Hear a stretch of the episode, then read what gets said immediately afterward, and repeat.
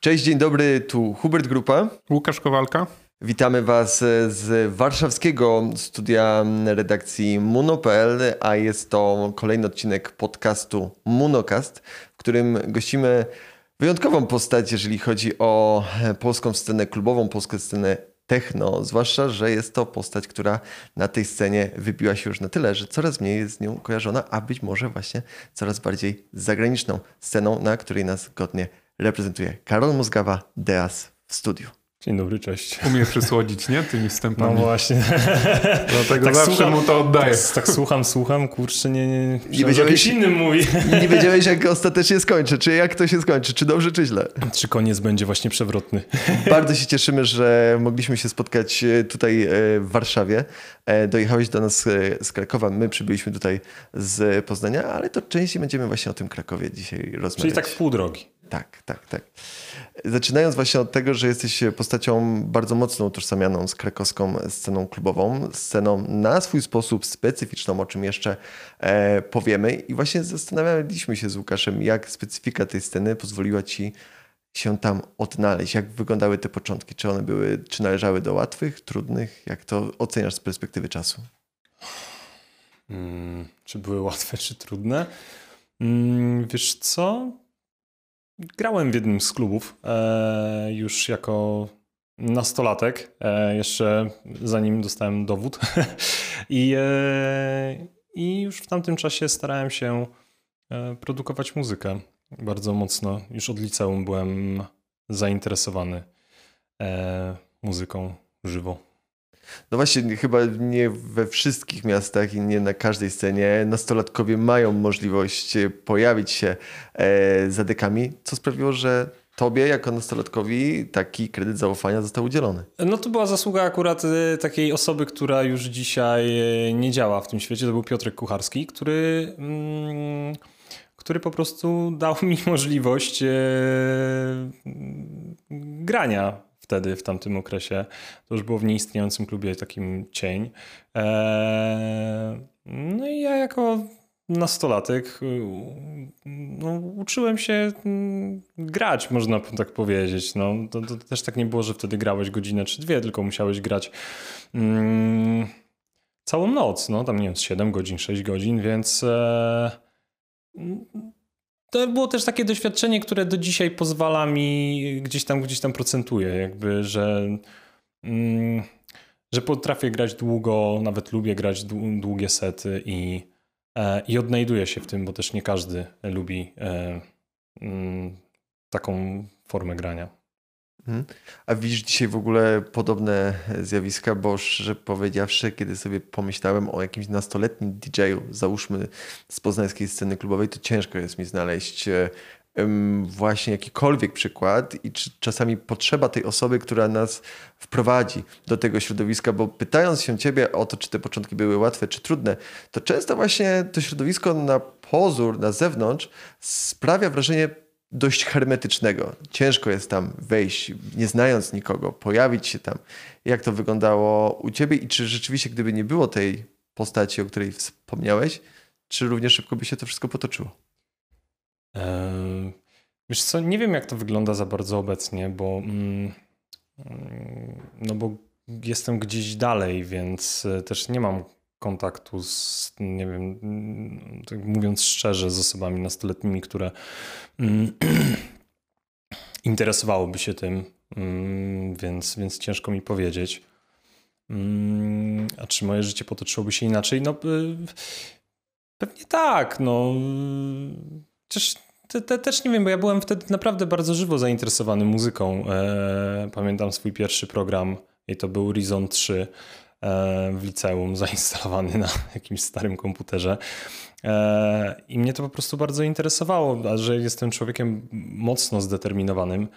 Mm, nie potrafię gdybać. Nie wiem, co by było, gdyby, gdyby wtedy nie, taka szansa nie stanęła przede mną. Mm, natomiast tak się jakoś wydarzyło, że, że, że trafiliśmy na siebie z Piotrkiem i, i, i po prostu nie wiem, zaufał mi albo mm, zobaczył coś w tym, zobaczył dzieciaka, który, który wiesz, który pałał miłością do tego i po prostu stwierdził, czemu nie, no jakby, no to idź graj. No, no i, i, i tak to wyglądało, no taki, taki to był początek. Mówi się o tobie, że jesteś tytanem pracy. Mnie ciekawi, czy to wykształciło się w tobie na pewnym etapie funkcjonowania na scenie, czy właśnie od samych początków to była twoja natura i gdzieś ta mocna konsekwencja dochodzenia miała wpływ na to, gdzie jesteś teraz? Wiesz co? Tytanem pracy. e, zawsze dużo pracowałem. E, to też wynika, nie wiem, chyba gdzieś z tego, że ja bardzo mocno zawsze wierzyłem, że, e, że musisz pracować, żeby coś osiągnąć i, i to się wykształciło no, pewnie w okresie gdzieś tam nastoletnim, tam pochodzę też z takiego domu, że, że trzeba, e, że, że, musiałem o tym gdzieś tam myśleć i, e, i po prostu no mm, no tak, nie odpuszczam. No jakby jestem mocno zdeterminowany i, i, i zawsze byłem zdeterminowany bardzo mocno do działania. A że muzyka nie była czymś, co jest taką czysto pracą na zasadzie obowiązku, tylko to było coś, co ja jakby zawsze kochałem, e, to tym bardziej lepiej mi się pracowało, no bo, bo po prostu robisz coś, co naprawdę kochasz i e, więc nie musisz się zmuszać de facto, żeby to robić. No wiadomo, masz lepsze, gorsze momenty w swoim życiu, ale ale, no ale tak, no po prostu ta determinacja brała się też z tego, że mm, ja po prostu nie wyobrażałem sobie innego scenariusza jakby na siebie, więc y, w momencie, kiedy mm, pozbawisz się już złudzeń, że, że możesz robić coś innego, no to masz tylko jeden wybór, więc musisz już podążać tą drogą. Ty od początku wiedziałeś, że właśnie ta konsekwentna praca jest najważniejszym e, czynnikiem? Czy jednak być może troszeczkę łód szczęścia? To, to, są rzeczy gdzieś tam też trochę sprzęgnięte ze sobą, bo, bo, bo sukcesu nie osiąga się w pojedynkę i to trzeba sobie powiedzieć szczerze. Natomiast e, no jakby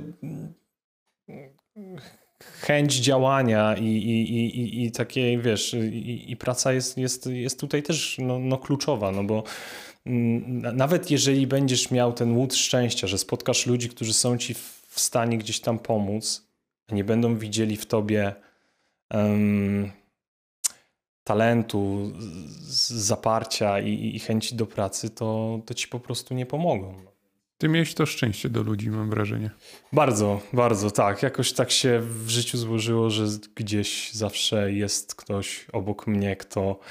E, no, kto chce mi pomóc, więc e, tak. Z drugiej strony też masz opinię człowieka, który jest bardzo otwarty, co nie jest e, standardem, jeżeli chodzi o naszą scenę. Nie, bracu, nie, no nie brakuje introwertyków, którzy skupiają się jedynie na muzyce, w sensie przychodzę do klubu, gram set, zwijam się, żadnego networkingu, żadnych rozmów na backstage'u.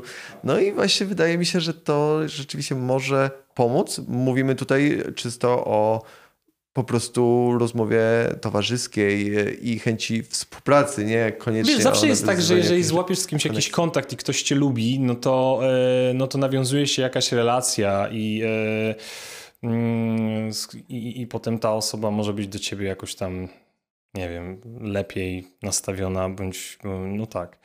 E, tak, zawsze byłem ekstrawertykiem i się z tym nie kryję. E, tak, jestem takim człowiekiem dość otwartym i w ogóle kocham ludzi, wiesz, jakby lubię, lubię przyjść na przykład wcześniej do klubu, nawet stanąć gdzieś na parkiecie, czy nawet przy barze, rozmawiać z ludźmi i mm, tak, sprawia mi to wiele radości. Nawet jak czasem byłem mocno zmęczony gdzieś, to, to i tak lubiłem takie, wiesz, siedzenie po prostu w hotelu i się patrzenie, wiesz, w sufit, no to nie jest moją e, czymś, czymś takim, co, co lubię robić, więc jak jeżeli nie potrzebowałem typowo się wyspać, to, to wolałem, wiesz, być w klubie, nie? Wśród ludzi. Tak, i, i dalej lubię, no. Jestem, jestem bardzo osobą, wydaje mi się, e, bardzo otwartą. Może czasem masz za bardzo. myślisz o tym też czasem w takich może a, kwestiach biznesowych, powiedzmy. Wiadomo, że nie chodzi o to, żeby zostać po imprezie i rozmawiać, a może i załatwiać sobie kolejny booking, ale zastanawiam się, czy właśnie pozostawanie w tych dobrych relacjach z ludźmi, którzy tworzą scenę, promotorami, innymi DJ-ami, ma wpływ na to, że funkcjonujesz cały czas w tym obrębie sceny i jesteś tym nazwiskiem, który no, trafia na kolejne plakaty i kolejne imprezy. Wiesz co, to, to, to nie jest tak do końca, no bo jeżeli e, komuś, jeżeli mm, to jest tak, no jeżeli e, ludziom się nie podoba to, jak grasz, a jesteś fajnym, sympatycznym gościem, to, to, to, to, to, to dalej, kurczę, to to nie będzie tak, że, że ktoś cię będzie bukował tylko dlatego, że jesteś, e, że jesteś fajny. No. Ale może być tak, że jak dobrze grasz, ale jesteś niesympatycznym, to będziesz grał mniej. Wiesz co, nie wiem, nie wiem czy tak jest, e, ale na pewno no jeżeli e, jeżeli jesteś osobą nie do strawienia i dla promotora to jest y, i dla promotora to jest tak naprawdę, wiesz, y, sam kłopot, nie wiem, spędzanie z tobą czasu, bukowanie cię i tak dalej, no to, no to, no to wiadomo, że ludzie nawet tak podświadomie, no jakby ludz, ludzki mózg działa w taki sposób, że starasz sobie ułatwiać życie, a nie utrudniać. No więc jeżeli jesteś osobą trudną, E, i, i, i, i, wiesz, i problematyczną dla drugiej strony, no to, no to, no to, no to jakby samo przez się się chyba rozumie, nie? że ktoś raczej będzie cię unikał, ale to tak jest chyba w każdej dziedzinie życia, mi się wydaje, nie? Tak, e, chodzi mi o to, że często na przykład e, w różnych internetowych dyskusjach padają takie no, określenia, że na przykład ktoś już bez personaliów gra, ponieważ na przykład pije sobie z dzióbków z, z innymi ludźmi ważnymi na scenie. Moim zdaniem, i jestem ciekawy, czy się z tym zgodzisz, dobre relacje są ważne, ale jakby zupełnie inne czynniki wpływają na to, dlaczego grasz, dlaczego jesteś akurat ty wybierany i o te czynniki chciałem cię zapytać. No, wiesz co, nie, tak szczerze, to nie śledzę tych dyskusji w ogóle na Facebooku już od jakiegoś czasu, e, żadnych. Mm, natomiast e, nie wydaje mi się, żeby ktoś chciał, tak jak powiedziałem, to, jakby to nie jest czynnikiem, e, to nie jest czynnikiem moim zdaniem decydującym dla Bookera w klubie, e, że mm, ktoś fatalnie na przykład gra ludzie, jakby wiesz, publika, ludzie, którzy płacą za bilety, nie przepadają za tym człowiekiem, a ktoś mimo tego go wybiera tylko dlatego, że, mm, że jak to powiedziałeś wcześniej, e, został po ostatnim secie i z kimś afterował. Wydaje mi się, że to, że to tak nie, nie działa. No. To, to jest oczywiście fajnie, jeżeli możesz z kimś miło spędzić czas i ta osoba jest, e, jest po prostu fajna i masz z kimś fajny przelot. Natomiast e, nie wydaje mi się, żeby to był czynnik decydujący o tym, bo, bo możesz kogoś bardzo lubić, ale nie podzielać na przykład jego gustu muzycznego ani, e, ani no, no tak. Dlatego w Twoim przypadku wydaje mi się, że tak. Jest przede wszystkim bardzo duża konsekwencja i bardzo dużo pracy i producenckiej, no i takiej próby też zrozumienia pewnych mechanizmów działania sceny. Oczywiście występy, no i właśnie networking, w tym bardzo pozytywnym znaczeniu. Każde spotkanie z kimś, czy to są ludzie funkcjonujący na polskim rynku, czy zagranicznym, to jest zawsze możliwość nie jakby zastanowienia się, o kurde, z kim tu pogadać, żeby się udało, tylko naturalna kolej rzeczy, pewien, no właśnie, umiejętność tego wejścia na znalezienia wspólnego języka i to pewnie bardziej spontanicznie wychodzi. To jest właśnie ten ekstrawertyzm chyba mój, nie? o którym powiedziałeś, że jestem osobą bardzo otwartą. No jakby, nie wiem, po prostu lubię... Ja jestem w ogóle gadułą, nie? Jakby lubię sobie pogadać, co zresztą na czym cierpią ludzie, z którymi gadam przez telefon, bo ja potrafię... Mm, ktoś dzwoni w jakiejś prostej sprawie, a potem potrafię z nim rozmawiać 45 minut. To też wynika z tego, że ja mm, dużo czasu spędzam sam. Yy, taka jest specyfika mojej pracy. Wiesz, yy, siedzisz w studio sam. Ja, jakby nie ma tam ludzi dookoła mnie i czasami po prostu czuję się zwyczajnie stęskniony kontaktów międzyludzkich. No, dlatego lubię, no tak, no lubię sobie porozmawiać. dlatego tyle mi to radości sprawia, jak już jestem w tym klubie czy na festiwalu, czy gdzieś, mm, że mogę sobie z, z różnymi osobami, wiesz, po, po, porozmawiać. No, nawet czasami takie, nawet o niczym czasami konkretnym, ani, ani czymś szczególnym, ale, ale w ogóle no jestem. Zawsze byłem dzieckiem, już od dziecka byłem taką, wiesz, gadułą po prostu. No. Wszyscy mówili, że Wszystkim, wszystkich bym zagadał na śmierć. Odnalezienie się w realiach takich small talków to jest naprawdę sztuka. Z jednej strony wspominasz o tej otwartości i o tym ekstrawertyzmie. Zresztą tutaj z Łukaszem e, mieliśmy takie przemyślenia, że gdybyśmy zostawili cię samego z mikrofonem, to też by się e, tutaj podcast e, odbył bez najmniejszego problemu. Ale z drugiej strony czasami mam takie wrażenie, że pomimo tego, czego, co powiedziałem na samym początku, że jesteś mocno utożsamiony z tą krakowską sceną, to jednak się troszeczkę dystansujesz. Wspomniałeś o tym, że nie bierzesz udziału w internetowych dyskusjach. Rzadko. Musi, musi być coś, chyba, że mi się nudzi bardzo. Wiesz, okay. jakby czasami jak mi się bardzo nudzi, e, no, tak, miałem parę takich momentów podczas tej pandemii, e, to czytam coś, coś mnie mierzi i wtedy o czymś piszę, ale, e, ale tak to raczej nie. Nie jestem osobą zbytnio dużo wypowiadającą się. Zwłaszcza, że jeżeli dyskusja jest na jakiś negatywny temat, to ja też nie, nie lubię się za bardzo dzielić jakimiś negatywnymi rzeczami. Mam jakoś tak,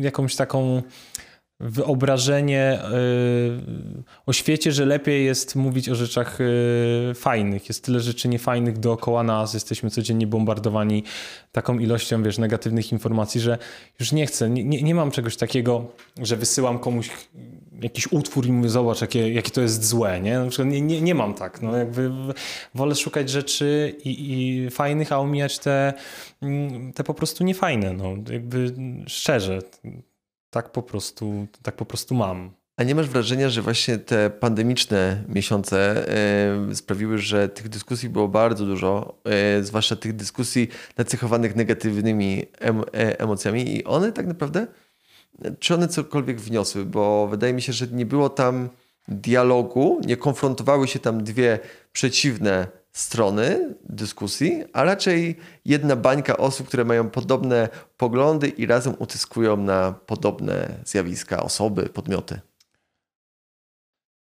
No wiesz, no pandemia to był taki czas chyba mm, dla każdego z nas, y, że mieliśmy trochę więcej y, y, wolnego czasu. Mówię z nas w sensie z branży powiedzmy około muzycznej. E, więc jak ci się nudzi, no to masz czas właśnie spędzać go w internecie i, i, i, i tak jak tu powiedziałeś, utyskiwać. Natomiast czy coś z tego wynikło? No, no właśnie chyba nie. No, nie, nie. nie, za wiele, dlatego, dlatego też właśnie nie włączam się w takie dyskusje, mm, bo mi po, po prostu szkoda czasu. Potem mam takie wyrzuty sumienia, że mogłem coś zrobić e, i nie zrobiłem, bo się na przykład wdałem w jakąś dyskusję, która mnie pochłonęła na godzinę czy półtorej, e, a z tego i tak dalej nic nie wynika, nie? Więc, więc e, poza tym internet ma też to do siebie, to jest takie bardzo ciekawe, że masz na przykład jakąś dyskusję na Facebooku, w której bierze na przykład udział 100 osób i pod którą jest powiedzmy 400, tam jest 400 lajków pod jakimś zdjęciem i tak dalej. I wydaje ci się, że to jest taka duża liczba, nie? Ale jak, jakby, jak odniesiesz to do całego świata, to się wydaje to jakimś w ogóle mm, śmieszną, małą dyskusją. Niczym szczególnym, no. I, i, i, I tak się na to staram chyba patrzeć. Karol, mamy takie czasami wrażenie z Łukaszem, o czym zresztą już mówiliśmy, że wszedłeś na taki etap swojej kariery, że chyba bardziej koncentrujesz się na tej scenie zagranicznej niż na scenie Nie, nie, nie wydaje mi się. W ogóle mam takie wrażenie, że, że scena jest yy, przynajmniej tak w Europie. Yy, że nieważne gdzie mieszkasz de facto, tylko, tylko po prostu egzystujesz na jakimś kawałku tej sceny, tego tortu, który się nazywa sceną. No, nie wiem na czym się skupiam. No, faktem jest, że że akurat ludzi, ludzie, z którymi pracuję, no, y, y, no mój wydawca jest z Rotterdamu, mój agent jest y, z Niemiec i więc, więc rozmawiamy o takich rzeczach no nie wiem, ogólnoeuropejskich, ogólnoświatowych, ale to nie mam takiego wrażenia, że skupiam się gdzieś, po, w sensie, że bardziej tam niż tutaj i tak dalej. Nie, nie postrzegam tego w ten sposób. Pamiętasz swoje początki obecności na europejskiej scenie? Czym to Hmm. było wtedy dla ciebie? Mm. Mm, Gdzie ja grałem pierwszy booking? Mm. Nie pamiętam. Nie Chodzi o pamiętam. jakiś taki, wiesz, ok- okres czasowy, w którym to się zaczęło rozkręcać, te kontakty. Nie pamiętam, ale, ale, ale, ale było czymś, co mnie na pewno cieszyło. No w ogóle granie mnie cieszy, lubię to robić, no więc, e, e, więc e, zawsze się cieszę, jak mogę gdzieś grać. A takie zaproszenia, te pierwsze, to był efekt jakiejś a, twojej ingerencji poszukiwań, czy to ciebie znalazła zagranica? Mm, Nie, nie. Wydaje mi się, że to było tak, że ktoś mnie zaprosił. E, Nie wiem, czy to nie była Gruzja, Tbilisi, kurczę, mój pierwszy booking. Um, mogło być. E, I to był. Promotor był chyba też z innego kraju. Nie, był, to, to nie była osoba z Gruzji, ale event się odbywał w Gruzji. Tak, chyba tak. To chyba tak, chyba tak właśnie było parę lat temu. E, natomiast ta osoba, z tego co pamiętam, trafiła na mnie po prostu dlatego, że słuchała moich wydawnictw i, mu- i muzyki, więc, e, więc tak to się odbyło. Mm, Wspomniałeś, że patrzysz na mm, scenę klubową, ym, czy to w Polsce, czy to za granicą, w skali dosyć ogólnej, jako ogólnoeuropejską. Z kolei nasz e, jeden z poprzednich gości, Marcin Czubala, powiedział dość kontrowersyjne zdanie, że uważa, że polska scena jest marginesem. I teraz zastanawiam się nad taką rzeczą, że gdybyś tylko skoncentrował się na graniu w Polsce, funkcjonowaniu w Polsce, to czy artystycznie mógłbyś osiągnąć ten poziom, na którym się obecnie znalazłeś? Mm, Wiesz co, no, y, chodzi też o to, że e, muzyka e, elektroniczna po prostu jest trochę głębszym rynkiem, y, powiedzmy w Niemczech, w Belgii czy w Holandii, niż jest, y, niż jest tutaj trochę. No wiesz, no nie mamy w, Polsce jeszcze mm, nie wiem, kilkudziesięciu klubów, które możesz wymienić, które, które wiesz, grają e, zapraszają, działają bardzo prężnie, no, bo, bo, bo u nas jest też po prostu wolumen ludzi, które, którzy interesują się muzyką elektroniczną w tej części Europy jest trochę po prostu mniejszy. No, u nas y, nie wiem ile, no, ale myślę, że tak w okolicach taki sensowny na dzisiaj wolumen ludzi, którzy słuchają gdzieś elektroniki, to jest nie wiem, z 50 tysięcy powiedzmy takich, wiesz, ludzi, którzy mm, jeżdżą na festiwale, wiesz, słuchają DJ-ów i tak i przychodzą na, na występy DJ-ów i, i, i, i, i interesują się tą muzyką. No. No i właśnie, jeżeli wziąć e, pod uwagę, załóżmy to przytoczone przez ciebie 50 tysięcy, to czy jest to grono odbiorców, dzięki któremu tobie jako artyście może się tutaj żyć w Polsce dobrze? Mm. Mm, mm, mm, mm. No wiesz, to, to, to też zależy, jakie masz koszta życia. No nie wiem, no dla jednego jest tam jakaś suma X potrzebna, żeby żyć, a dla drugiego mm, jakby wiesz, no suma Y. No. To, nie jest, e, to, to nie jest po prostu tak głęboki, e, tak głęboki rynek, jak, jak jest e, w krajach Europy Zachodniej. Nie mówiąc już na przykład o Anglii, która, która jest bardzo silnym rynkiem muzycznym. Mm. Po prostu, po prostu, ale to też wynika z tego, że wydaje mi się gdzieś, że, że wiesz, no tak naprawdę tak naprawdę stosunkowo od niedawna dzieje się tak, tak, tak, tak dużo po prostu w Polsce, nie? Mhm. Ale cały czas mam takie wrażenie, że pomimo tego, że być może, jeżeli chodzi o rozmiar, ten rynek e, nie wydaje się duży, ale jednak dzieje się coraz więcej. Wspomniałeś o tym, że dzieje się coraz e, więcej, między innymi w zakresie tego, że pojawiają się nowe kluby, coraz większe festiwale, coraz większe nazwiska grają w Polsce, ale nie wydaje mi się, żeby sytuacja polskich artystów, polskich DJ-ów, DJ-ek jakoś szczególnie się e, zmieniała. Przy okazji, dajmy na to rozmowy z Marcinem Czubalą, porozmawialiśmy z kilkoma osobami, które... Ja nie widziałem tego odcinku, przyznam okay, szczerze, więc dobrze. Nie, nie do końca potrafię się odnieść do Jasne. słów Marcina, a nawet Ale chyba bym nie chciał. Okej, okay. E, nawet wiesz, rozmawialiśmy z osobami, które załóżmy grały na tej scenie 80 lat temu, gdzie ta scena była na zupełnie innym etapie rozwoju, a tymczasem te stawki jakoś szczególnie się nie zmieniły. No i często jednak ci DJ-e są e, postawieni przed e, sytuacją no, następującą, że mogą to jednak traktować tylko hobbystycznie. Trudno jest, załóżmy młodemu, dwudziestokilkuletniemu mm, człowiekowi, postawić wszystko na szale kariery DJ-skiej i skoncentrować się, by móc to z jednej strony rozwijać, ale z drugiej strony utrzymywać siebie i mm, zagospodarowywać swoje najpilniejsze potrzeby. Mhm. Wiesz co, w ogóle tak szczerze pamiętaj o tym, że ciężko to nie, to nie jest tylko tak, że wiesz, że, że gdzieś na zachodzie jest y, super łatwo, a w Polsce jest tak ciężko. Nie, w ogóle wszędzie jest ciężko, dlatego że rynek jest otwarty i e, ty nawet nieważne gdzie mieszkasz, jakby konkurujesz, e, jeżeli podchodzisz do tego na poważnie, konkurujesz z resztą świata. To, to nie jest tak, że ty jakby konkurujesz tylko na jakimś swoim lokalnym rynku, tylko jeżeli chcesz robić coś w skali, nie wiem, europejskiej czy światowej, to ty już wtedy konkurujesz z całą Europą albo światem, nie? To, to, to jest w ogóle pierwsza rzecz.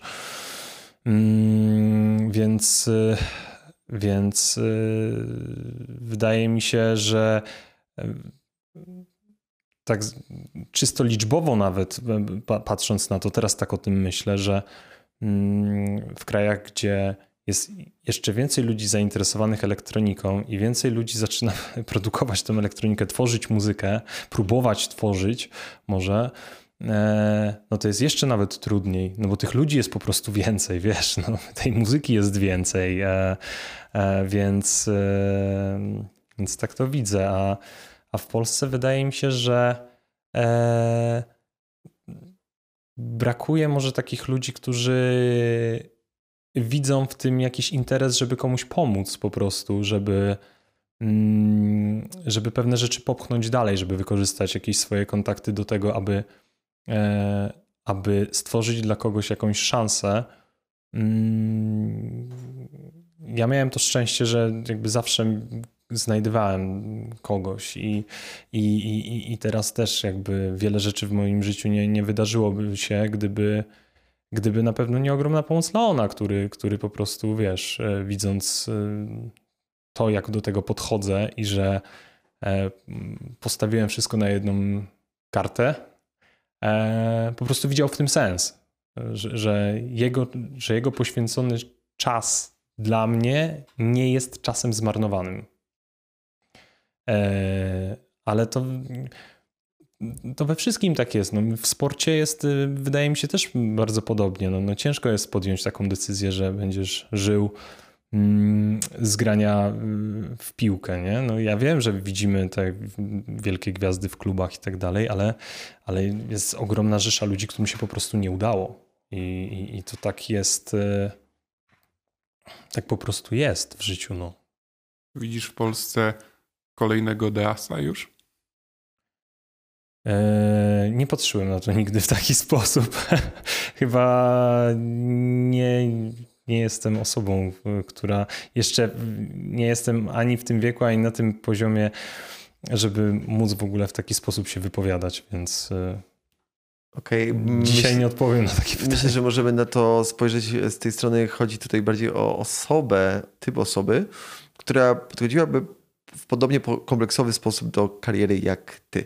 Bo z jednej strony, choćby w ubiegłym roku, 25 nagrań i jeden remix, o ile dobrze pamiętam. No jakoś tak zawsze jest, że dużo, dużo. dużo tych, a bo ty, wiesz co, bo to jest też tak do 25, ja wiem, to tak szumnie brzmi, nie? Ale, ale, ale bo te epki są duże, no jakby ja tworzę te, wiesz, u mnie te epki to nie są dwa utwory, tylko na przykład 5-6, no więc jak ja wydam cztery, cztery wydawnictwa, no to już masz dwa, dobrze mówię, 20, 20 kilka utworów, nie? Więc albo na przykład jak robimy płytę, no to czasami jest tak, że robimy płytę, no wchodzą na płytę tam cztery utwory, wydajemy winyla, plus jeszcze jakiś sobie wymyślę e, digital bonus, no więc, e, więc jest tej muzyki. E, ale no, dużo muzyki robię i tak wypuszczam tylko jakby wydajemy tylko około 30 wydaje mi się procent muzyki, którą ja w ogóle całą tworzę, wiesz, bo, bo, to, bo głównie moje prace nie nadają się do słuchania. Niestety często to są rzeczy, które jakby ja po prostu dużo próbuję, ale y, w większości yy, większość się nie udaje. No, może, może tak to powiem. Większość, y, większość prac po prostu się nie udaje. Yy, więc udaje się, załóżmy te tak na potrzeby tej dyskusji, nazwijmy to te 30-35%, tak jedna trzecia jest wydawana tego, co wydaje, e, tego, co, e, co robię. Mm, dlatego tak jest tej muzyki, a że wiesz, no, jak, że, a, a, że dużo siedzę i pracuję, e, to jest tej muzyki trochę, więc robimy te ewki takie większe i, e, i, i no i stąd tyle tej muzyki. No, czasami też się zastanawiam skąd. Ostatnio przeglądałem jakieś stare archiwa i mam nawet pewien pomysł, który niedługo się ukaże. E, bo znalazłem w ogóle jakieś też kosmiczne ilości muzyki, której, yy, która dla mnie była beznadziejna, ale dla, dla kogoś nie była. No właśnie to mnie zastanawia, czy to dwie trzecie odpada ze względu na Twoją opinię na temat tych utworów, czy na przykład spotykasz się z tym, że wytwórnia stwierdza, nie, to jeszcze nie to, czego szukamy, wysyłaj więcej. E, wiesz co, mi to się w ogóle nic nie podoba. No wiesz co, może nie, że tak, że nic, ale, ale kurde, wiele rzeczy mi się nie podoba. No, jakby ja nie jestem taką osobą, która yy, yy, pieje z zachwytu nad własną, na, na, nad, wiesz, nad własną twórczością. No, jakby to, to właśnie jest tak, że często coś robię i potem to odkładam, bo, bo muszę się z czymś przespać, dojść do, wiesz, jakby zastanowić się. Są utwory takie, które, wiesz, czujesz od razu, że zrobiłeś coś i wiesz, i to przysłowiowo żre, ale, mm, ale nie, nie, nie. Wysyłam, wysyłam do, do czy to Agim słucha tam i mi dzieli się jakimiś przemyśleniami, ale, y, ale głównie to Leon potem też y, te, tą muzykę całą słucha i, i myśli o tym, a plus jeszcze y, mój taki wydawca Marko, który który też jakby słucha i mówi, wiesz, no to jest spoko, to tak nie do końca, to z tych 10 wybierzmy 4 i, i może to wydajmy i tak dalej, więc y, no, więc, no ale ta muzyka potem się broni, jakoś sprzedaje, więc jestem szczęśliwy, że ludziom się też podoba. Wszystko to brzmi bardzo skromnie, ale chciałem Cię spytać, czy masz taką analityczną naturę, bo i po Twoich produkcjach, po e, DJ setach słychać, że masz bardzo dużą świadomość tego, co żre i, I pytanie, czy pracując w studiu masz gdzieś z tyłu głowy, tak, to jest to, czego ludzie potrzebują. Oczywiście w dobrym tego słowa znaczeniu. No tak, to, to jest część mojej takiej osobowości. Ja dużo myślę, dużo analizuję, potrafię, potrafię po prostu, wiesz, siąść czasami e, i zamknąć się w takim boksie swoim na kilkadziesiąt minut, gdzie po prostu siedzę i myślę o czymś i po prostu analizuję różne e, czynniki wpływające na siebie. Mm, wiesz co, czy. No myślę nad swoją muzyką, tak, bardzo, bardzo dużo i, i, i zastanawiam się. Mm, zawsze się staram jakoś tam gdzieś nie powtarzać w tych utworach, tylko, tylko, tylko szukać czegoś więcej. E, mm, mam taką, taką cechę, wiesz, planowania. E, tak samo jest e, z występami. Ja zawsze wychodzę na scenę wiedząc, co chcę zagrać. To nie jest tak, że wychodzę i ktoś mnie zapyta, co, co dzisiaj będzie i ja powiem, nie wiem. E, zobaczymy, co się stanie. Nie, bo to jest, nie, to jest w ogóle dla mnie przynajmniej trochę taki e, brak szacunku do ludzi, którzy przychodzą, kupują bilety na to, żeby cię zobaczyć, wiesz, jesteś im to winny. E, po prostu musisz być przygotowany. Tak jak aktor w teatrze musi, jest, jest przygotowany, bo to pozwala mu improwizować. Tak, e, przynajmniej dla mnie, e, improwizacja na scenie pojawia się wtedy, kiedy naprawdę jesteś bardzo dobrze przygotowany. Więc e, spędzam też dużą ilość czasu słuchając muzyki innych osób, słuchając tego, co chcę zagrać, słuchając tego w ogóle, jak, jak chcę zagrać, co chcę zrobić. I, i, i jak chcę, żeby, żeby mój występ wyglądał. E, I to jest, e, to jest dla mnie czymś e, totalnie naturalnym. W sensie nie potrafiłbym robić tego inaczej. Nie, nie jest to dla mnie do wyobrażenia, żeby robić to w inny sposób.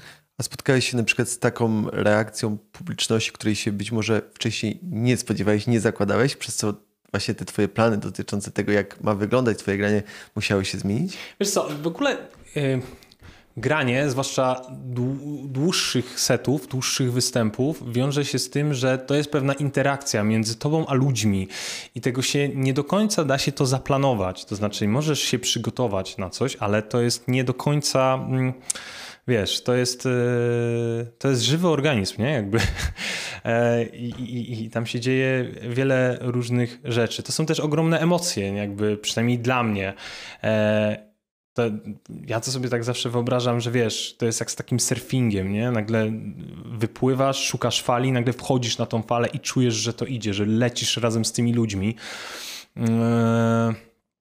I czasami dłużej tego szukasz, czasami, czasami jakoś się tak, wiesz, jakoś się tak dzieje, że znajdujesz tą nić powiązania z, z, z ludźmi szybciej, ale dla, dla mnie to jest takie, jakbym miał to, jak miał to opisać, jak ja to widzę oczami wyobraźni, to, to byłoby gdzieś takie szukanie fali, a potem jakby wiesz, płynięcie z tą falą, no, to, to, to jest tego...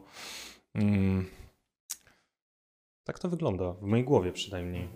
A takie trzy najwyższe fale, z którymi płynąłeś? Ojejku, kurczę, nie, nie, nie, nie, nie, nie mam takich kurde, trzy najwyższe, no bo to wymaga tego, żebym teraz przeanalizował, wiesz, żeby odpowiedzieć, e, żeby odpowiedzieć e, szczerze a i, i, rzeczowo na to pytanie musiałbym przypomnieć sobie każdą imprezę. E, to, to ja po, inaczej. Po, poczuć to jeszcze raz i wtedy, i wtedy to powiedzieć. Wiesz co, i, i to, jest, i to jest ciężkie, bo, e, bo nie pamiętam tych, jakby wiesz, z emocjami, z uczuciami w ogóle tak jest, że one też gdzieś zaczynają po czasie. Mm, ich woń paruje po prostu, więc. To ja. Łatwiej, łatwiejsze pytanie zadam trzy imprezy, które najlepiej wspominasz i najmocniej w tobie rezonują do dzisiaj. Tak wiesz. Just like that. Just like that. Uh... Myślisz, dobra impreza? Odpowiadasz? Uh, no to taki, wiesz co, no na przykład... Y Lubię zamykać, um, lubię grać na końcu i lubię grać closingi. Jest w tym coś takiego, jak jesteś już, wiesz, jesteś ty, ja jestem zmęczony, ci ludzie są zmęczeni. To jest taki, taki dziwny rodzaj takiej emocji, kiedy jesteś z tymi ludźmi i, i to wszystko jest takie trochę już e, jak tak jak takie jesienne słońce, wiesz, które się chyli ku zachodowi, że ta impreza już, wiesz, to już jest prawie koniec, ale jednocześnie wtedy słońce jest najsilniejsze i kurczę, i wtedy grasz i to jest takie, lubię te closingi, no, jakby lubię closingi, e, lubię zamykać. To jest, to jest bardzo, to jest takie dla mnie. No i gdzie te closingi miałeś najlepsze?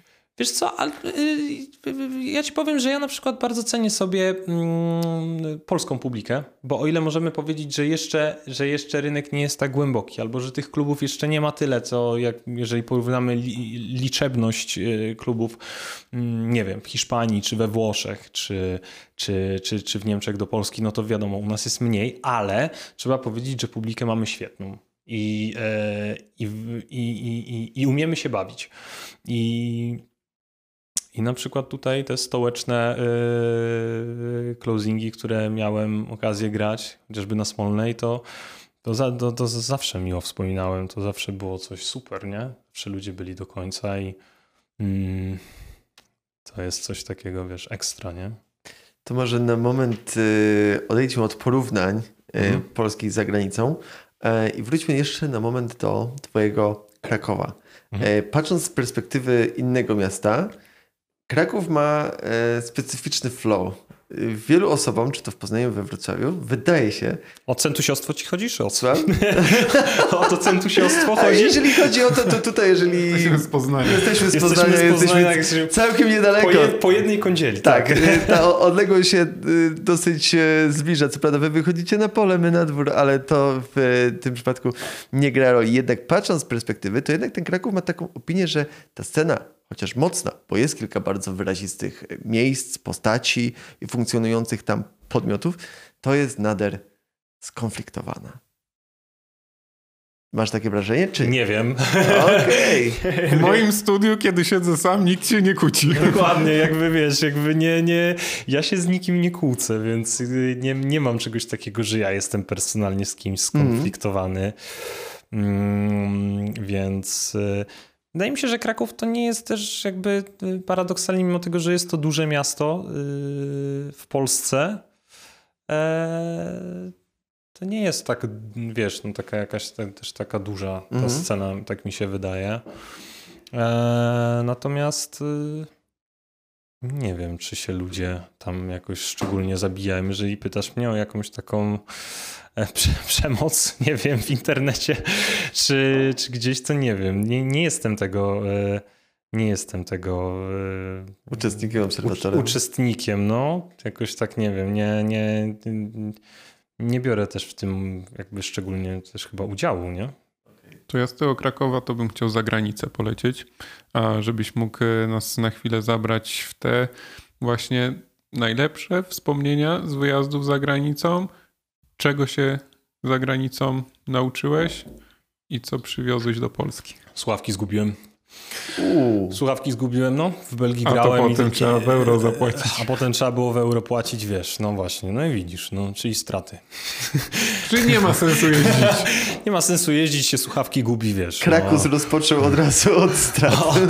No, po krakowsku ci powiem tak, wiesz, właśnie, żeby utrzymać w tym, tym klimacie e, centusiostwa, to właśnie pojechałem, e, e, no, potem, potem się jakoś tak pakowałem, że rzeczy pogubiłem, taka była super impreza, że, że po prostu zorientowałem się po trzech dniach, że nie mam słuchawek.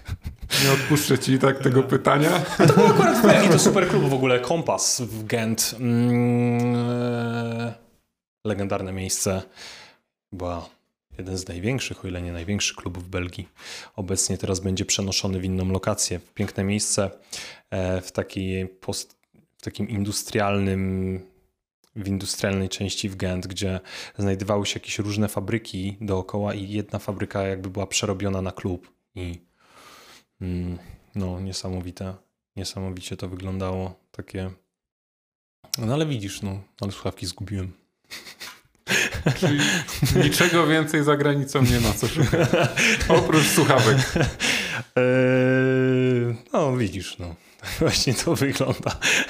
To teraz wróćmy z powrotem do Krakowa i do studia, w którym się tak dobrze czujesz. Spędzasz tam mnóstwo czasu i wspomniany przez ciebie wielokrotnie dzisiaj Leon wielokrotnie też podkreślał, że swoje w studiu trzeba e, odbębnić. Trzeba tam spędzić odpowiednio co? Jesteś To- tego samego zdania, czy nie? Wiesz co, odbębnić? Nie wiem, czy odbębnić. To jest też to, że jakby dojrzewasz też jako artysta, wiesz, zmieniasz się. E, oczywiście twój warsztat się doskonali w momencie, kiedy, kiedy, kiedy pracujesz dużo, ale też pewien, pewna wyobraźnia, pewien sposób, mm, pewien sposób myślenia się kształtuje.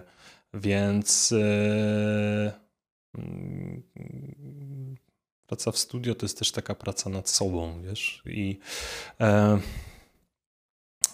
no, wydaje mi się, że po prostu tak, tak jest. Innym to przychodzi łatwiej, drugim e, prościej. Ja jeszcze w studiu, poza tym, że robię swoją muzykę, to jeszcze robię inne rzeczy, bo jeszcze miksuję muzykę też dla innych artystów, e, więc zajmuję się inżynierią dźwięku właśnie. E, I mnie to też cieszy, bo to jest taka bardziej może analityczna praca, więc, więc jest coś w tym, takie połączenie sztuki z analizą, tak Teraz tak o tym myślę. Eee, ale dobrze czuję się w studiu, tak, tak. Eee, spędzam tam chore ilości godzin. Oprócz czasu w studio i w drodze i w klubie jest jeszcze jedna część tego całego biznesu i zajawki oczywiście. Promocja, social media. Jak się w tym odnajdujesz? No nie wiem, czy się odnajduję, jakoś y, się staram, ale, ale nie planuję czegoś tak niesamowicie, jakoś szczególnie. No wiadomo, że jak są, jak są momenty, w których mam jakieś premiery utworów na, na różnych portalach, no to, no to wtedy skupiam się na tym, nie? Żeby, żeby to bardziej, tak powiem, popychać w mediach, ale informować o tym y, świat. Ale teraz pracuję z, y, po prostu z agencją PR-ową od jakiegoś czasu, więc mm, więc oni się tym zajmują. Natomiast social media robię sam, więc wszystkie posty, które robię są mm, mojego autorstwa. Okej, okay, Łukasz wspomniał o paru istotnych elementach, jak promocja i biznes, kluczowe słowo. E, ty z kolei e, już wcześniej wspomniałeś o tym, że masz agenta w Niemczech, e, wydawcę. Teraz wspomniałeś o mm, agencji PR-owej. No i właśnie, czy te wszystkie elementy, które mogłyby się złożyć na dość hucznie brzmiące hasło biznes techno, są rozumiane po prostu w zły sposób niż tak naprawdę jest. Czy to po prostu nie jest sztuka dobrego zarządzania? Bo mam wrażenie, że wiele zarzutów pod kątem tych postaci, które dziś kojarzymy, albo zjawisk z tym zjawiskiem biznes techno, e, jest tak niesprawiedliwie e, ocenianych w negatywny sposób. Ja nie wiem do końca, czym jest biznes techno, jak mam być szczery, bo e, nie znalazłem żadnego wytłumaczenia tego terminu, jak mam być szczery, więc nie do końca wiem, czym to się e, objawia. Czy biznes techno jest e, wtedy, kiedy dostajesz e, duże pieniądze za, za, za swoje występy, bo ludzie kupują dużo biletów, czy biznes techno jest, nie wiem, wtedy, kiedy. No nie, nie, nie wiem, właśnie nie do końca, jakby nie, ja to nie do końca rozumiem, natomiast no prawdą jest, że E, tak jak już powiedziałem, sukcesu nie osiąga się w pojedynkę i e, tutaj nie mam teraz na myśli jakiegoś niesamowitego, jakiego oszałamiającego sukcesu międzynarodowego i tak dalej, bo, bo ja takiego jeszcze nie, nie, nie osiągnąłem. Natomiast, natomiast e, po prostu doba ma 24 godziny, z czego jeszcze musisz spać i, i, i może czasem się przejechać na rowerze.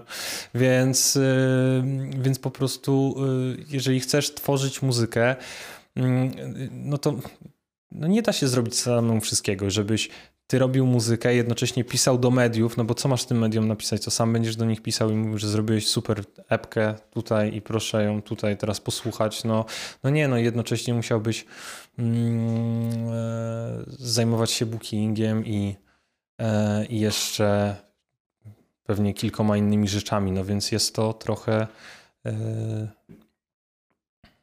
no jest, jest trochę tych rzeczy, które, które po prostu są, no i to nie jest nic niesamowitego, że, że pracujesz z innymi ludźmi nad czymś. I, tak jak masz firmę, no to też masz księgowość, no bo sam nie będziesz tego wszystkiego robił. Też masz panią od księgowości, masz mm, kogoś, kto zajmuje się tam, nie wiem, powiedzmy logistyką, zależy w jakim biznesie oczywiście, ale, ale, no, ale tutaj jest chyba podobnie. No. Ale trzeba trochę tych pieniędzy zarabiać, żeby móc z takimi podmiotami współpracować. I teraz zastanawiam się, czy e, skupiając się tylko i wyłącznie na DJ-ce, jesteśmy w stanie w Polsce korzystać z usług, załóżmy, profesjonalnej agencji managementowej, PR-owej i tak dalej, bo w mojej opinii nie do końca. E, jeżeli mamy jakiś procent odpalać, mówiąc kolokwialnie agentowi i tak dalej, to trzeba mieć z czego ten procent odpalić, a te stawki chyba na to za bardzo nie pozwalają. Wiesz co, za PR to zależy też y, jak to działa. No za, mm, za PR po prostu płacisz y, agencji, znaczy za PR, no to tak też ładnie brzmi, ale za, za promocję twoich wydawnictw, za to, że ktoś poświęca czas, żeby opisać twoje nagrania, że ktoś poświęca czas, żeby mailować z z dziennikarzami, tak jak z wami. Ludzie też agencje do was wysyłają i piszecie potem o tym u siebie na portalu. Zgadza się. Więc, więc ktoś to musi robić, no nie? Więc um, dużo tego więc. Za to po prostu płacisz e, albo od kampanii, ktoś robi dla ciebie kampanię, albo po prostu cały czas miesięcznie tam jakiś rachunek. Nie wiem, czy to jest jakoś tak względnie mm, bardzo drogie, bardzo tanie. Po prostu też jakby no, musisz się zastanowić, czy masz jakby y, po co zatrudniać taką osobę? No, jakby jak już masz ileś tam muzyki, wydajesz to i tak dalej i masz, jest tego dużo, no to tak, no jeżeli nie, no to jesteś też w stanie wiele rzeczy zrobić sam, jakby E, ja przez wiele lat e, jakby posiłkowałem się innymi rozwiązaniami, a nie, a nie stricte takimi. No, to też jest czas, dochodzisz do pewnych rzeczy, mm, a nie wszystko dostajesz od razu. No, chyba, że jesteś po prostu, nie wiem, po prostu bardzo bogaty. Dobra, wszystko, wszystko wydaje się być kwestią skali. Dokładnie. No, jak masz jednoosobową firmę i jesteś w stanie po prostu zrobić x rzeczy samemu, no to nie musisz od razu zatrudniać działu marketingu. Oczywiście. A nie każdy producent, który zrobił pierwsze 10 piosenek, potrzebuje obsługi bookingowej i są, jest tyle możliwości dzisiaj w internecie podpatrywania, uczenia Mało tego, się, też jest bardzo dużo, jest, masz, masz, też bardzo dużo kursów, no tylko to wszystko jest czas, wiadomo, zależy w jakiej skali działasz, tak jak mówisz, to, to, to wszystko zależy od skali, no bo jeżeli wydajesz, e, zaczynasz, podpisałeś pierwszą epkę i, i, i mm, no i chciałbyś ją jakoś tam, żeby ona zaistniała w świadomości ludzi bardziej, no to wiadomo, że to nie jest tak, że od razu sięgasz po jakieś tam mm, tego typu rozwiązania, no bo, bo możecie być nie stać, albo po prostu lepiej możesz spożytkować te pieniądze, wydając je na coś innego, albo no tak, no więc, więc chodzi o skalę. Po prostu ja wydaję, jak zauważyłeś sam, dość dużo muzyki e, i zawsze w, różnym, w równym stopniu chciałbym, żeby ta muzyka docierała do szerokiego grona odbiorców, dlatego Dlatego po prostu nie jestem sobie w stanie ze wszystkim poradzić sam. Też zakładam to, że ja nie jestem mm, najlepiej widzącym, najlepiej, naj, najlepiej wiedzącą osobą o wszystkim. No nie jestem się w stanie znać na wszystkim, więc yy, fajnie, że jest ktoś, kto yy, ma trochę inny punkt widzenia na coś i, yy, i dysponuje tym czasem. Płacisz komuś za ten czas, który ktoś poświęca tobie, e, bo on też by mógł ten czas spędzić inaczej, więc. Wydałeś materiał e, anonimowo. Materiał spotkał się ze świetnym odbiorem i zastanawiam się, czy na Marce Deas nie ciąży już pewna presja i jakaś łatka skojarzeń, między innymi ze stylem, jaki reprezentujesz, czy może właśnie był to taki eksperyment e, i być może to była też rada kogoś z zewnątrz, żeby wypróbować tego typu zjawiska. Tak, to był, to, to, był, to był pomysł w ogóle mojego serdecznego kolegi Marco Grisena, który jest e, właścicielem mm, bardzo mm, znanej dystrybucji w Europie Triple Vision, mieszczącej się w Rotterdamie właśnie i e, to on to wymyślił. Zadzwonił po prostu do mnie i mówi, Karol, zróbmy to inaczej. Ja mówię, jak? Zróbmy właśnie to tak, zrobimy super płyty, zrobimy tak, żeby wyglądała właśnie tak ładnie. Wymyśliliśmy, że to będzie taka taki winyl marmurkowy. Eee, I po prostu damy ludziom muzykę i zobaczymy, co się stanie. Ja tak wiesz, na początku mówię, no wiesz, no tak, no nie wiem, no ja właśnie, jak się, a jak się nic nie stanie? A on mówi, nie, no ale, ale zróbmy to, wiesz, ta muzyka jest super, ja w to wierzę. Mówi, kurczę, jest, wiesz, robię to już tyle lat, naprawdę zaufaj mi. No mówię, no dobra, no to zróbmy to tak, nie? I, e, no i i, I, poszło to super w ogóle. Ta płyta, tam zrobiliśmy chyba już trzy represy tej płyty, było 1997. Eee, cieszy mnie to bardzo. Potem już oczywiście na sklepach mm, powiedziałem w końcu, że to jest moja płyta, więc nawet sklepy takie jak Hardwax już podpisały, że to jest moja płyta. Eee, czy tak kanał Hate, Hate e, po prostu e, też też podpisał to moim e, pseudonimem. Mm, więc to już nie jest takie unknown, ale, ale fajnie, fajnie to było obserwować, e, że robisz coś właśnie tak trochę pod prąd, a mimo tego jesteś w stanie e, sprzedać dużo płyt i, i mp3, i że ludzie chcą tego słuchać i artyści to grają. Bo to jest takie, mm, że skupiasz, możesz ocenić tylko muzykę, nie, nie, nie, nie artystę, nie, nie jakieś inne czynniki. Pamiętajmy też, że ta płyta jakoś też nie była szczególnie wtedy promowana. Jakby no, y, y, wy o tym napisaliście, y, kanały YouTube'owe to wrzuciły, ale, ale ta płyta nie była jakoś szczególnie promowana. My po prostu wrzuciliśmy ją na sklepy i to też w takim bardzo ciężkim okresie, bo to była pandemia. Z tego co pamiętam, to był czerwiec tamtego roku i e, wtedy na markecie w ogóle winylowym był taki dość duży drop, że płyt się sprzedawało trochę mniej. E, I właśnie Marko powiedział mi, że no mówi, to potrzymajmy jeszcze trochę tą płytę, może wypuścimy ją trochę później, może zobaczymy, co się dalej stanie. Ale finalnie, ja nie wiem, czy to, czy, czy to zrobił on, czy jeden z jego pracowników, po prostu ktoś rzucił tą płytę na sklep, na Triple Vision Store. I e, i ta płyta zaczęła się super sprzedawać. Jakby ludzie mieli możliwość odsłuchania snippetów i, i, kupowania płyty. I ta płyta zaczęła tak schodzić, że on mówi, ty słuchaj, no to ją w takim razie musimy ją wypuścić, no bo ee, no bo to chyba, to chyba jakby, to chyba jednak jest ten moment, no. No i, i to był ten moment. Jakby tyle, no nie ma, nie ma za tym jakiejś szczególnej, większej, e, większej e, historii, no no, zrobiłem muzykę, która się obroniła, e, można powiedzieć, sama. Czy możemy powiedzieć śmiało, że istnieje coś takiego jak styl Deasa? Nie wiem. To chyba ty jako odbiorca możesz to stwierdzić. Nie wiem, jak słuchasz 10 utworów, to nie wiem, czujesz, że to mogłem zrobić ja na przykład gdzieś tam? Nie wiem, nie wiem. Ja tego tak nie, ja, ja tego tak raczej nie, Ciężko mi mówić tak o sobie w ogóle. No właśnie, ale to jest świetny punkt wyjścia, żeby nawiązać do pewnej sezonowości w muzyce, bo mówmy się, idealnie wpisujesz się w obecne trendy, e, no ale to oczywiście się wszystko zmienia. Z drugiej strony wspomniałeś kilkukrotnie, że podchodzisz bardzo analitycznie do muzyki i nie tylko. No i teraz się zastanawiam, czy wraz z tym, e, jak będzie się zmieniała ta moda, bo nie wiem, czy się z nami zgodzisz, ale techno teraz robi którąś tam rundę, jeżeli chodzi o ten pik. Zaraz być może e, będzie troszeczkę mniej popularny. Tylko wiesz, to ten pik, ja już o tym piku to słyszę tak chyba od pięciu lat, nie? Więc, okay. więc to też tak jest to po pierwsze, e, że, że to już też takie jest...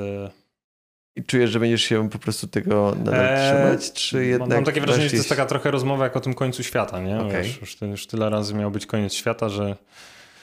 A my wciąż żyjemy.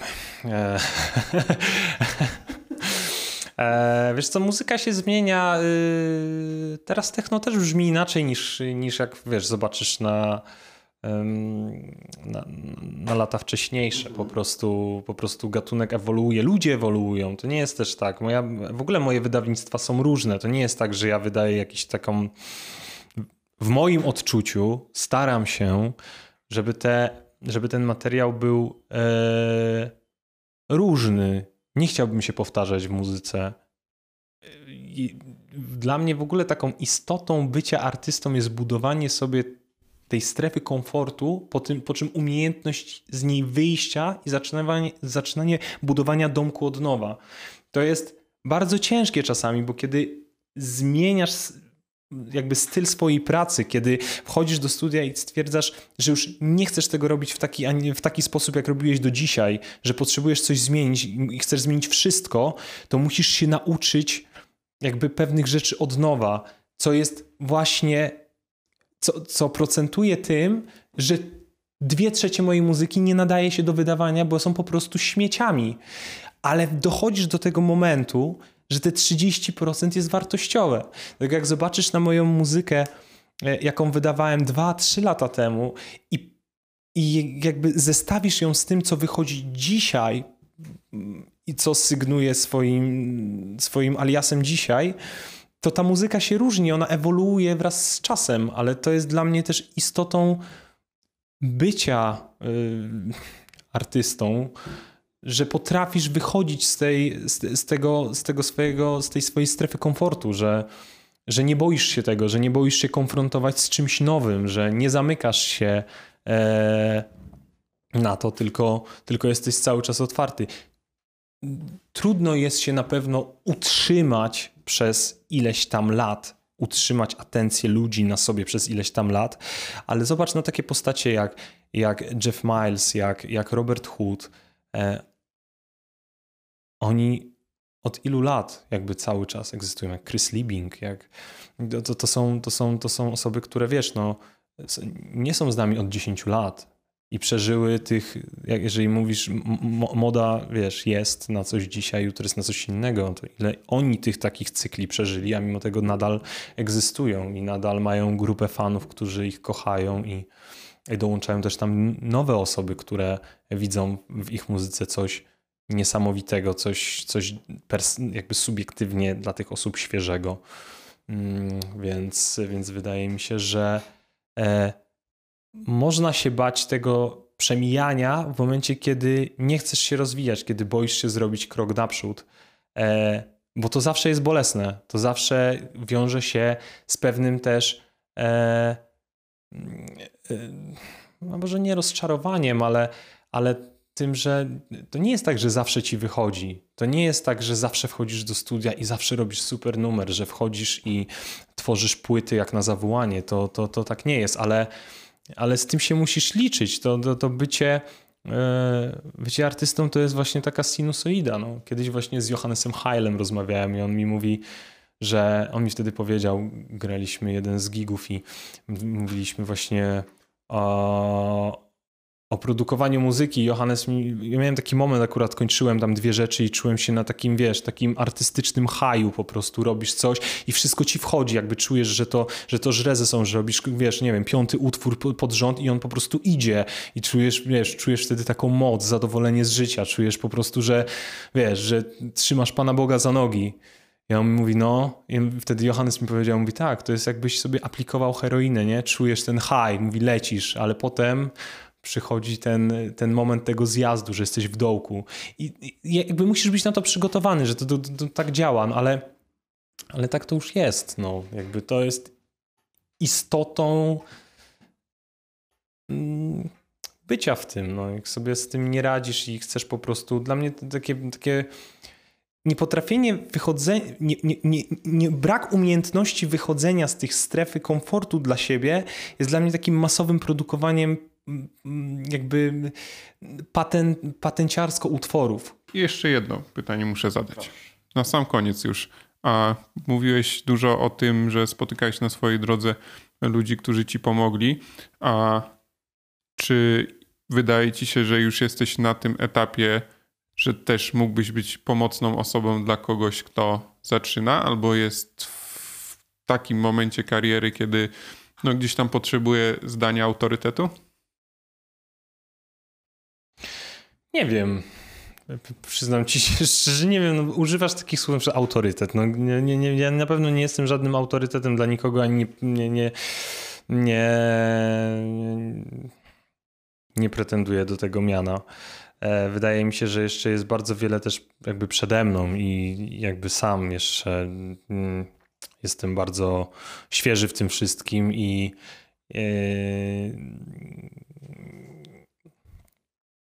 nie wiem, natomiast zawsze, jeżeli ktoś się. Ja jestem taką w ogóle, tak jak ci powiedziałem, dość otwartą osobą, więc jak się mnie ktoś o coś pyta, żebym coś sprawdził, posłuchał, czy, czy żebym w ogóle się na jakiś temat wypowiedział, to, to zawsze to robię. Nie, staram się nie olewać ludzi. Wiesz, jak ktoś chce się ze mną skontaktować, czy porozmawiać i.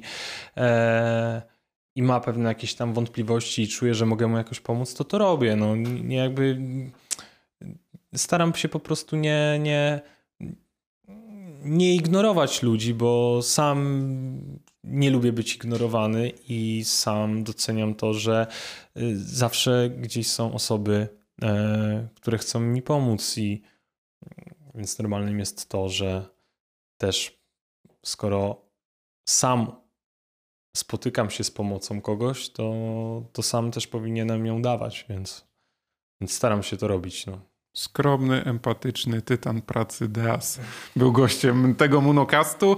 E, część wywiadową kończymy, przechodzimy do pewnego bonusa naszych spotkań, czyli gry Pomidor. Znasz zasady Pomidora? Wprowadzimy i naszych widzów, i słuchaczy, i naszego gościa. Zadajemy pytanie, tezę. Ty możesz odpowiedzieć na nie tak, nie lub raz użyć e, słowa pomidor, które pomaga ci przejść do kolejnego pytania. To jest pierwsza gra, a drugą przedstawimy ci za chwilę.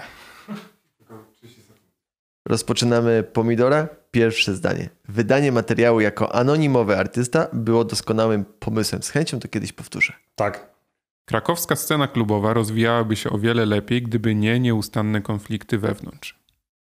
Nie wiem. Polscy producenci mają pretensje o swoje niepowodzenia do wszystkich innych zamiast do siebie. Powinni bardziej się skupić na pracy niż na narzekaniu. Nie wiem. O, Tak, tak lub nie. Eee, Masz jeden pomidor. pomidor. pomidor, no. Internetowe dyskusje dotyczące sceny klubowej nic nie wnoszą, bo zazwyczaj prowadzą je osoby, których działania nie rozwijają tej sceny. No tak. Z Agimem doskonale się uzupełniamy, lecz w Blumie nierzadko toczymy pokoleniowe spory.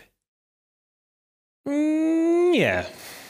Nie, nie kłócimy się za bardzo. Znaczy, ale to są takie bardzo. Ajajaj. Nie, no bo, bo, bo, bo w tym pytaniu muszę to rozwinąć, bo z, e, dotknąłeś dwóch tematów jednocześnie, więc na jedno można powiedzieć nie, a na drugie tak. Y, Nie toczę z Agimem y, sporów pokoleniowych, bo. y, a, a, bo Agim się nie starzeje, jakby mentalnie mam wrażenie cały czas, więc nie ma jakby ten. A natomiast tak toczymy spory, e, natomiast one są takie raczej błahe rzeczy, no e, głupie, chociaż e, czasami są na poważnie, no tak. Praca w duecie to wieczne dążenie do kompromisu. Czasem po prostu trzeba odpuścić, by zachować równowagę. Tak, Moje fryzury to moje autorskie pomysły i nigdy ich nie żałowałem. tak. Uwielbiam grać w Polsce, ale nie ukrywam, że od dawna moim celem jest kariera zagraniczna. No tak, no, no. Ale to też takie kurna podchwytliwe pytanie jest, bo nie jest da się jednoznacznie na to odpowiedzieć, więc Dobrze. Analiza karier DJ-skich za granicą jest niezbędna do tego, by osiągnąć sukces w Polsce. nie, Techno jest jak moda, wkrótce znów zniknie na jakiś czas. nie. Okej, dobrze. E, przed nami To druga... już za nami, pierwsza. Tak jest. Karol, zbliżamy się do końca. Przed nami druga gra, ping-pong. Ona polega na tym, że podajemy tobie jedno słowo, e, a ty do niego dobierasz trzy swoje skojarzenia, które też są jednym słowem. Hasłowo. No. Pierwszy z nich. Prozak 2.0. Eee, ciemna piwnica, eee, poranki i uśmiechnięci ludzie. Pan pot. Mm, fajni ludzie bardzo. Eee, też super imprezy. Eee, I eee, dużo alkoholu. Uuu. Studio. Długie godziny, mm, muzyka i, e, i dużo pracy, no. Bycie ojcem DJ-em. Mm, radość. E, nie wiem. Nie wiem, to też takie kurcze są pytania. Nie grałem w tą nigdy grę, dlatego ciężko. Em, życie poza muzyką i kolejny cel w życiu. Granie na trzeźwo. Ja, znaczy, ja prawie zawsze gram na trzecim. Znaczy, no tak, no jakby nie mam. Więc nie wiem. Y, Codzienność. codzienność, codzienność. Rutyna. codzienność, e, skupienie na muzyce, mm, na ludziach. I Brawo. to wszystko. I dziękujemy bardzo. Naszym gościem był Karol Mozgawa, znany jako Deas. Dziękujemy Ci bardzo. A to był kolejny odcinek podcastu Monocast. Oglądajcie nas we wtorki na kanale Idę w Tango. Nie zapomnijcie o tym, by subskrybować ten kanał i oglądać już kolejne odcinki. Hubert Grupa. I Łukasz Kowalka. Dziękuję bardzo.